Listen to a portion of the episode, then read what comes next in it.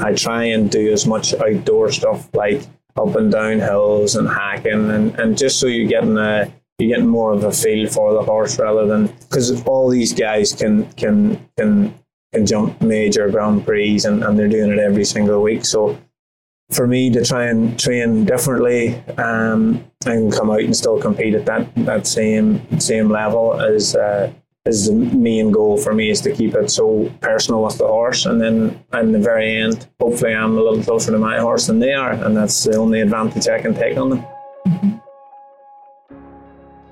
Welcome to the Practical Horseman podcast, featuring conversations with respected riders, industry leaders, and horse care experts. The show is co hosted by Practical Horseman editors, and our goal is to inform, educate, and inspire.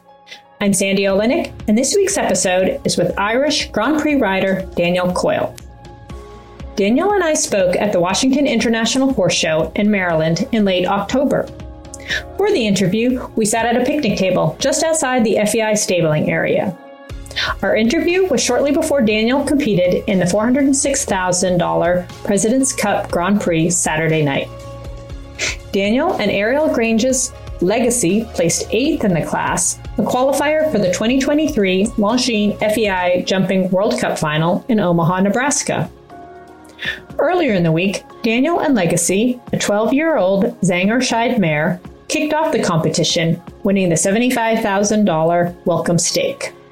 The next night, Daniel and Ariel's Oak Grove's Carlyle tied for the win in the $25,000 Defender Puissance, clearing the wall at a height of 6 feet 10 inches. During our conversation, Daniel speaks about his partnerships with Legacy and Carlyle. One part I found particularly interesting was how, when he started riding legs four years ago, she was trained in the more controlled European style of riding. Daniel talks about how that differs from the North American style of more forward riding and how these days top riders need to know how to do both. Another part that was fun was talking about Carlyle, who had been ridden by two Olympians before Daniel started to ride the Holsteiner Gelding. Daniel talks about how he determined early in their partnership that Carlyle loves to go in the competition ring and be left alone. So basically, Daniel has to work at doing nothing riding in the show ring. And that includes jumping the 6 foot 10 inch puissance wall. I just really like that Daniel was so open to adapting to Carlyle's needs. For a little more on Daniel's background, he grew up in Ireland with his father training him and Jordan. Daniel says the competitiveness between the brothers only made them better growing up and now in competition. Daniel represents the Irish team, but for the last six years, he has ridden Ariel Grange's Lothlorien farm in Cheltenham, Ontario. He and Legs represented Ireland in the FEI World Championships this summer, where the team placed fourth. Earlier this year in Florida, they won the $500,000 Great American Grand Prix and finished second in the $216,200 Live Oak CSIW Grand Prix. They also placed in the top 10 at the 2021 European Championship. Daniel and Carlyle won the Longines Grand Prix of Rotterdam CSIO 5 star in the Netherlands last June and a CSI 5 star speed class in the Netherlands in July. Before getting into our conversation, I'd like to share a message from this episode's sponsor, VitaFlex Pro, which also sponsored Practical Horseman's coverage of the Washington International Horse Show. In competition, there's a fine line between where you were yesterday, where you are today, and where you'll be tomorrow. It's the line we push ourselves to chase and cross. VitaFlex Pro can help you get there. VitaFlex Pro's equine nutritionists, veterinarians, and scientists are dedicated to developing the best supplements you can give your performance horse. That's their fine line. What's yours? For more information, visit vitaflex.com. Now, let's jump into our conversation with Daniel, where he starts by talking about how his partnership with Legacy started. Well, thank you, Daniel, for joining me. Um, so you've had a good competition so far at this show. Yes, yeah, I've had a, a, a good start to the week. We have one more big class to go, but things are going well so far. Great, great. Well, congratulations so far. Yeah, thank you. Um, so you won the 75,000 FEI Welcome Stake on Legacy on Thursday night. Um, can you talk a little bit about uh, that partnership, how it started and how it's developed over the years? Yeah, we actually were in Wellington, Florida, and um, we were on the lookout for a championship horse. Me and obviously Ariel Green, she owns the horse, um, and Jeroen Dubbeldam had been helping me a little bit, and he has won every major possible. So uh, after probably a year or, or, maybe even a year and a half, he said, "I think I know where there's a championship horse." And uh, I told Ariel, and then one week later, we went and tried what now is Legacy. She used to be called Chevron Tail uh, when Ariel bought her, but um, Ariel's mum had passed away. So, and she was, she owned the farm, ran the farm, and Ariel sort of took it over. So it's why her name was, was changed to Legacy because that was the legacy Ariel wanted to build for herself. And that is now the horse. That's sweet. That's yeah. Um, can you talk about, um, I guess, what, what she was like when you started riding her?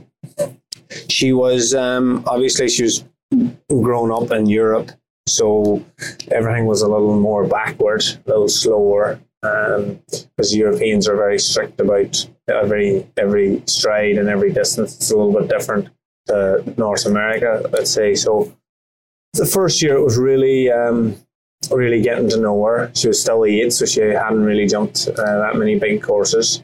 I took her straight to Spruce Meadows, and um, it took four or five weeks before she got up to speed there. She was always jumping too high, or not jumping high enough, and not getting the inside the time allowed, and all things a young horse does. So, um, and the nice thing about that is the both of us grew together then. So uh, we became a real good partnership. What would you say like her strengths are in terms of riding and competing? She is. She has everything that you want, and um, basically an all-round horse for a championship or a Grand Prix. She's quite quick in the jump offs, which is important nowadays, and also for the first round for the time allowed. She has a lot of scope, and she is very, very, very careful. And sometimes that can nearly be a weakness to her because she is so careful. Um, so I have to manage that to the, the best I can to make her not overachieve and also not underachieve. Um, so she has she has lots of strengths when you put them all together. Um, is there anything you work on, like training wise? Do you have a go to exercise with her or something that she needs help with? I have a few different training exercises. Um, I, I, I do one with uh, Cavaletti where I can build them all in circles and then intertwine them all so that the horse is, is basically jumping around in circles, but never in the same circle, um, so that they're building muscle everywhere. Obviously, a horse has to be very uh, well experienced to do it. Um, I, I, believe there is a few videos on my Instagram or, or on YouTube of it, and um, yeah, you need a very experienced horse to do it. The problem is with these experienced horses, we need to keep them thinking and keep them doing something new so that they don't just get fed up with the sport. So I always try and make it interesting. Um, a lot of outside time, basically, like at home or in Florida. Um, try and do as much outside of the arena as possible, and then obviously, if there's anything we need to touch up in the arena, we do that as well. But um, try and keep out like on trails and try and stay away from the from the dressage side of it, if you like, more flat work rather than dressage for me. Mm-hmm. And you you mentioned um, you know that when you first got her, she was sort of more the European style of, of backwards. So how um, just thinking about your background, are you more of like forward riding? I think I think, I think um, all jockeys everywhere in the world is something we grow up with, um, whether it's North America or Europe there's two very different styles of riding, and uh, the key to, to success is to be able to do both and um, switch at any given time because you need all the keys to, to beat all these guys It's not easy. So you need to be able to do it all. Interesting. So you can go back and forth. Well, yeah, uh, yeah, that's the idea that you can. When you're in Europe, things slow down a little bit as regards of time allowed. Jumps are a little more technical. Uh, North America jumps are a little bigger and you go a little faster, and that's just how it is. Um, not always, not everywhere, but it's something you got to be able to do both.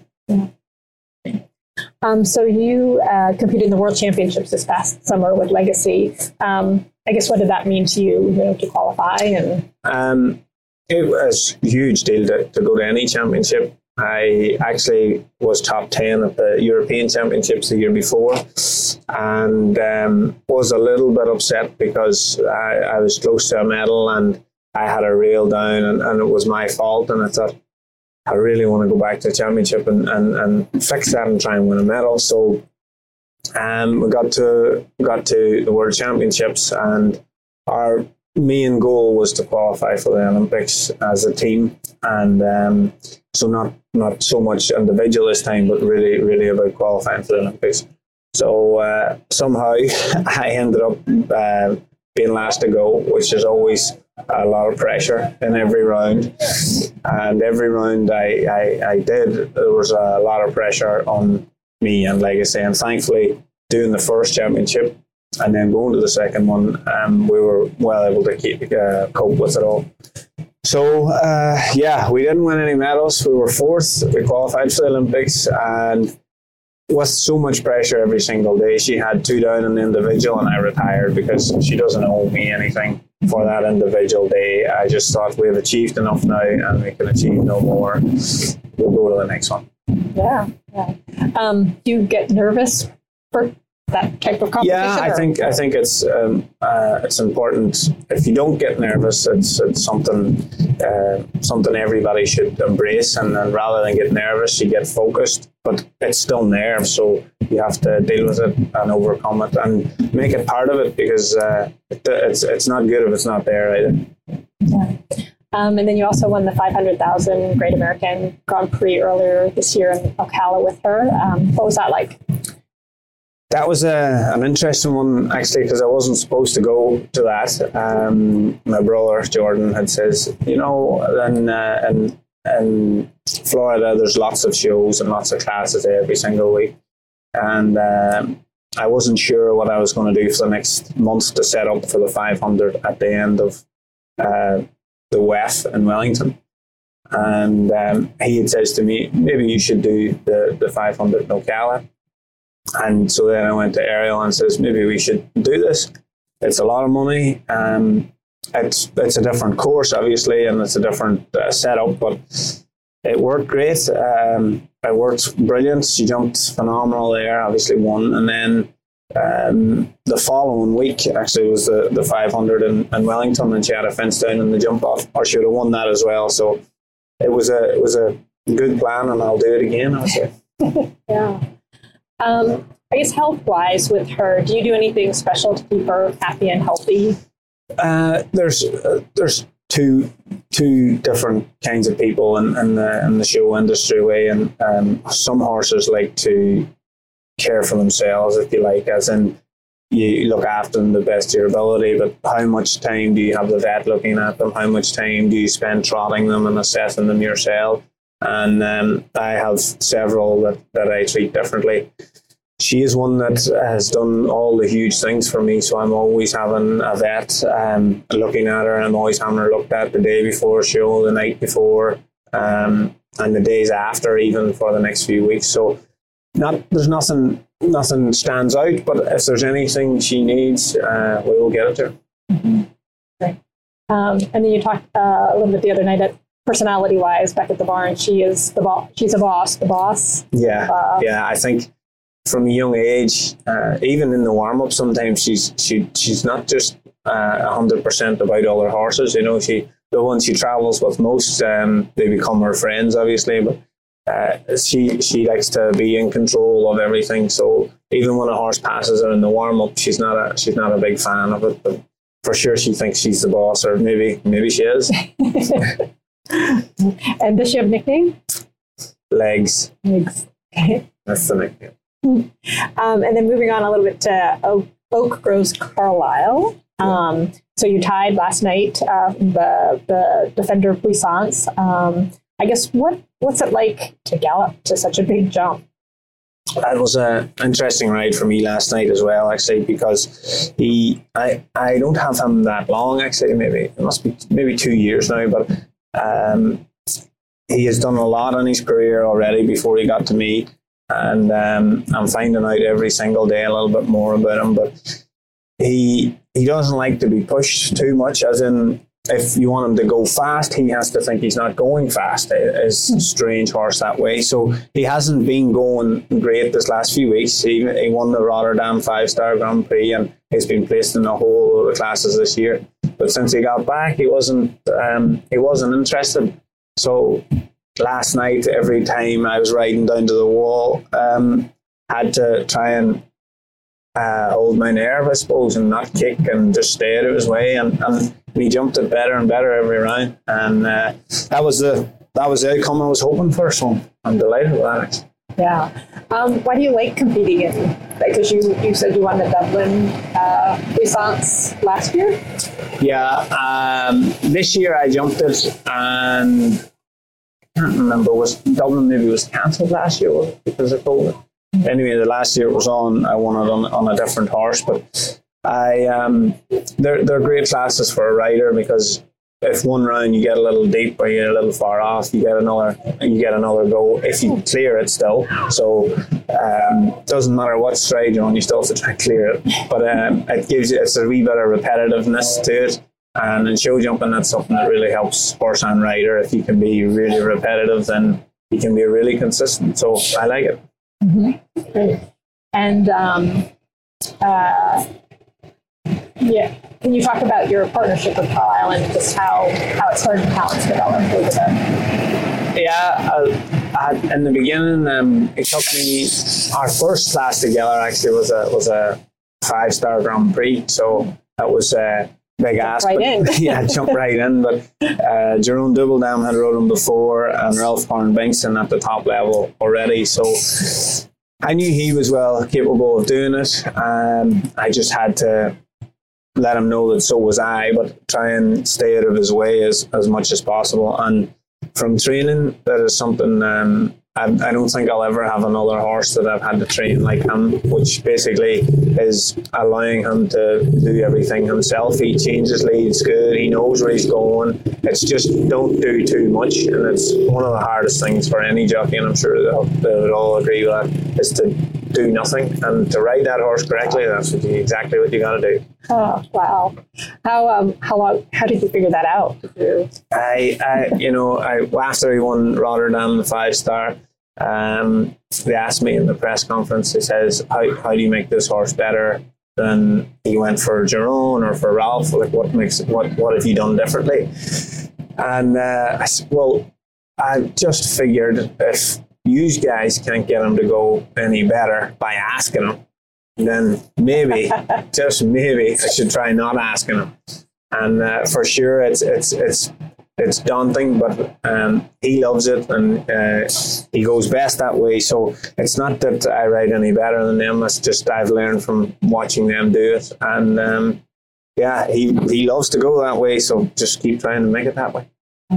Um, I guess with him in terms of training, how do you train a horse like that, or does he have any challenges that you work on? It's still, it's still, you have to tell yourself you still have to train him. Still has to, still has to be fit. Still has to be able to do all the all the things like changing legs or even cross cantering or doing any of those things. Still has to be able to do them all. It's just when he gets to the ring to the point where you need him to be his best. That's the part where you step away and leave it to him um, at home, it's still all very strict. He still has to do all the same things every other horse does. It's not that you take it all away. It's just when you go, come to the point where you need him at his best, stay out of his way. So everything else is just um, just protocol. Same things, same work, same work as everything else, and then get to the ring and, and, and change.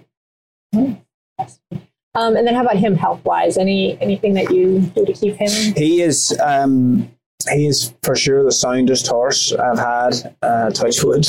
Uh, he's 15 years old now, and um, he's, he's as as regards as the vet and stuff. The, they they're always looking at him and saying, you know, well, we, we don't see anything. He's very healthy. Um, great, keep going. And uh, so again, it's a little uh, bit daunting where you're like, are you sure he doesn't need? Uh, he's, has he enough energy? And do they need to do more work with him, less work with him?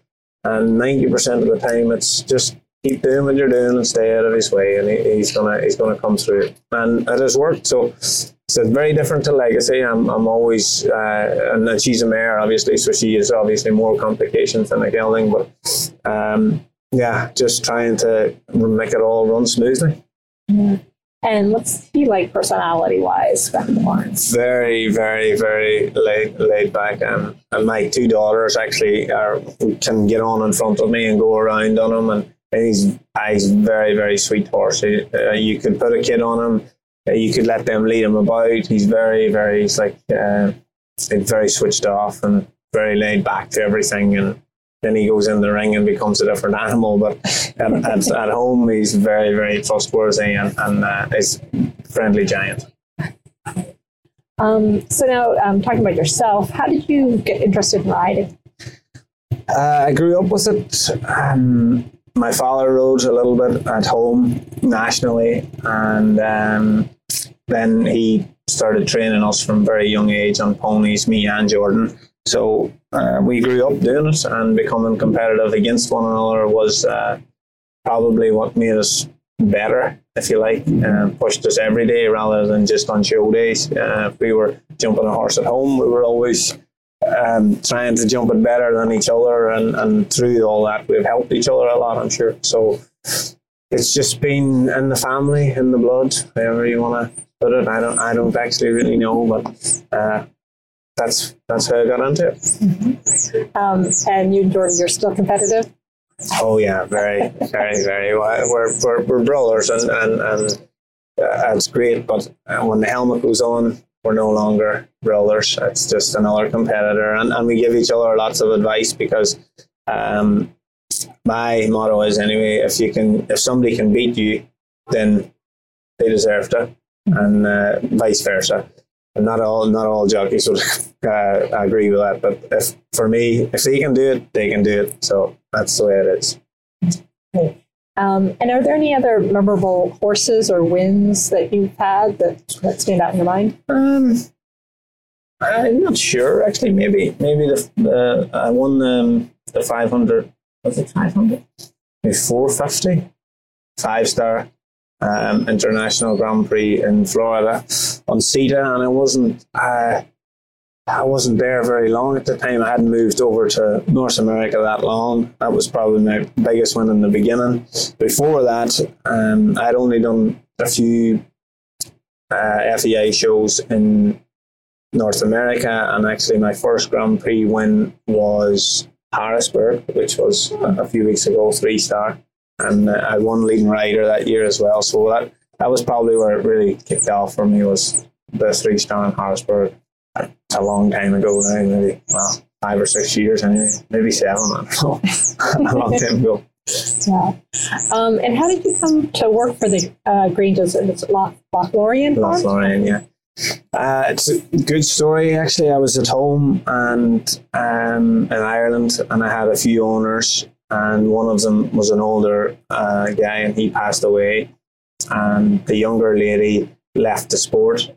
Uh, so it left me with not very much money, not very many horses, and it just seemed impossible. So I said to a friend at home, uh, I said to Barry O'Connor, actually, I need to go away somewhere and um, get a get a opportunity somewhere else. And he rang me a few days later and he says, I feel like Santa Claus. I've got you a job um, riding young horses for Conor Swail. And Conor worked for the Granges. So I went to Wellington that year and rode for Conor um, and the Lothlorien younger horses for them. And at the end of Florida, um, Sue Grange actually asked me would I come and ride for them. So I did, and I'm not sure exactly the dates, but uh, it, be, wouldn't be more than a year. Conor left, which left me with uh, Conor wanted to travel the world and, and be number one, and he's he's very high at the moment. He's number four or something. So uh, it was the right decision for him, but it left a huge opportunity for me, and that's how. Um, when he left, I got a bigger opportunity and was able to take it. So that's how I ended up at the Granges, and they've been incredibly supportive of me in every way, and not just the horses and family and everything. So it's a it's a great partnership, and I hope it lasts. Yeah, it's great. Great. Um, what would you say your training philosophy is overall? Training, I, I, I do actually a lot of a lot of riding younger horses. So that um, that always there's always is a big help whenever you get on a, a, young horse that doesn't know anything, and then you get on an older horse that knows everything. That's always a, a, a big help to learning yourself and learning the horses. Um, but as I said earlier, I try and do as much outdoor stuff like up and down hills and hacking, and, and just so you're getting a you're getting more of a feel for the horse rather than because all these guys can can can can jump major Grand Prix and, and they're doing it every single week. So for me to try and train differently um, and come out and still compete at that that same same level is uh, is the main goal for me is to keep it so personal with the horse and then in the very end hopefully I'm a little closer to my horse than they are and that's the only advantage I can take on them. Mm-hmm. That's great. Great. Um, I guess you know similarly what what do you think makes a good horseman? Lots of different things makes a good horseman, and, and there's there's lots of different ways of being a good horseman. Um, knowing when to jump the right class is always a big is always a big thing. From from four years old till uh, uh, the horse is retired, knowing that they're ready to jump a little bigger and knowing they're not ready to jump a little bigger is a is a is a huge part. I also think somebody that can prepare um, to get to a championship and then also deliver at a championship is a is a is a huge part of horsemanship because it takes so long to get prepared and qualified and selected to be on them teams. Um, anybody that has a few medals is usually a, a, an easy pick for a good horseman. Um, and when you were talking about um, knowing when to move a horse up, what what do you look for? Well, I guess that's something that's that's something different from standing on the ground because when you're on the ground, you say, yeah, for sure that horse can jump a, um, a little bit bigger. But when you're on the horse and it doesn't feel like it's it's comfortable or doesn't want to do anymore, then that's also a little bit uh, part of the horsemanship. You got to know when uh, it looks okay is great, but uh, when it feels right is, is, is better. And then I'm um, talking about the this horse show. Um, have you competed at this event before? I did Washington last year. It was in Tryon, but um, I did it there. And uh, I'm sorry I never got to do it down in the city because everybody said that was uh, was different again. It was a, a, huge venue and it was very exciting. So uh, I have to say I like it a whole lot better here this year than than at Tryon last year. Um, it's just it's more comfortable. It's better for the crowd. It's all a little closer. So uh, I hope it keeps running here. Good. And then uh, future plans? Uh... Well, I suppose the, the, the, nearest thing is World Cup finals. So, uh, and I haven't done that yet. So maybe I'll try and get qualified for that this year. Great. Super. Well, thank you very much. No problem. Thanks for listening to this week's episode with Daniel Coyle. And a big thank you to the episode's sponsor, VitaFlex Pro. Learn more at vitaflex.com. You can subscribe to the Practical Horseman podcast on Apple Podcasts, SoundCloud, Stitcher, or wherever you get your podcasts. While there, please rate and review the show. I'm Sandy Oliynyk, and you've been listening to the Practical Horseman podcast.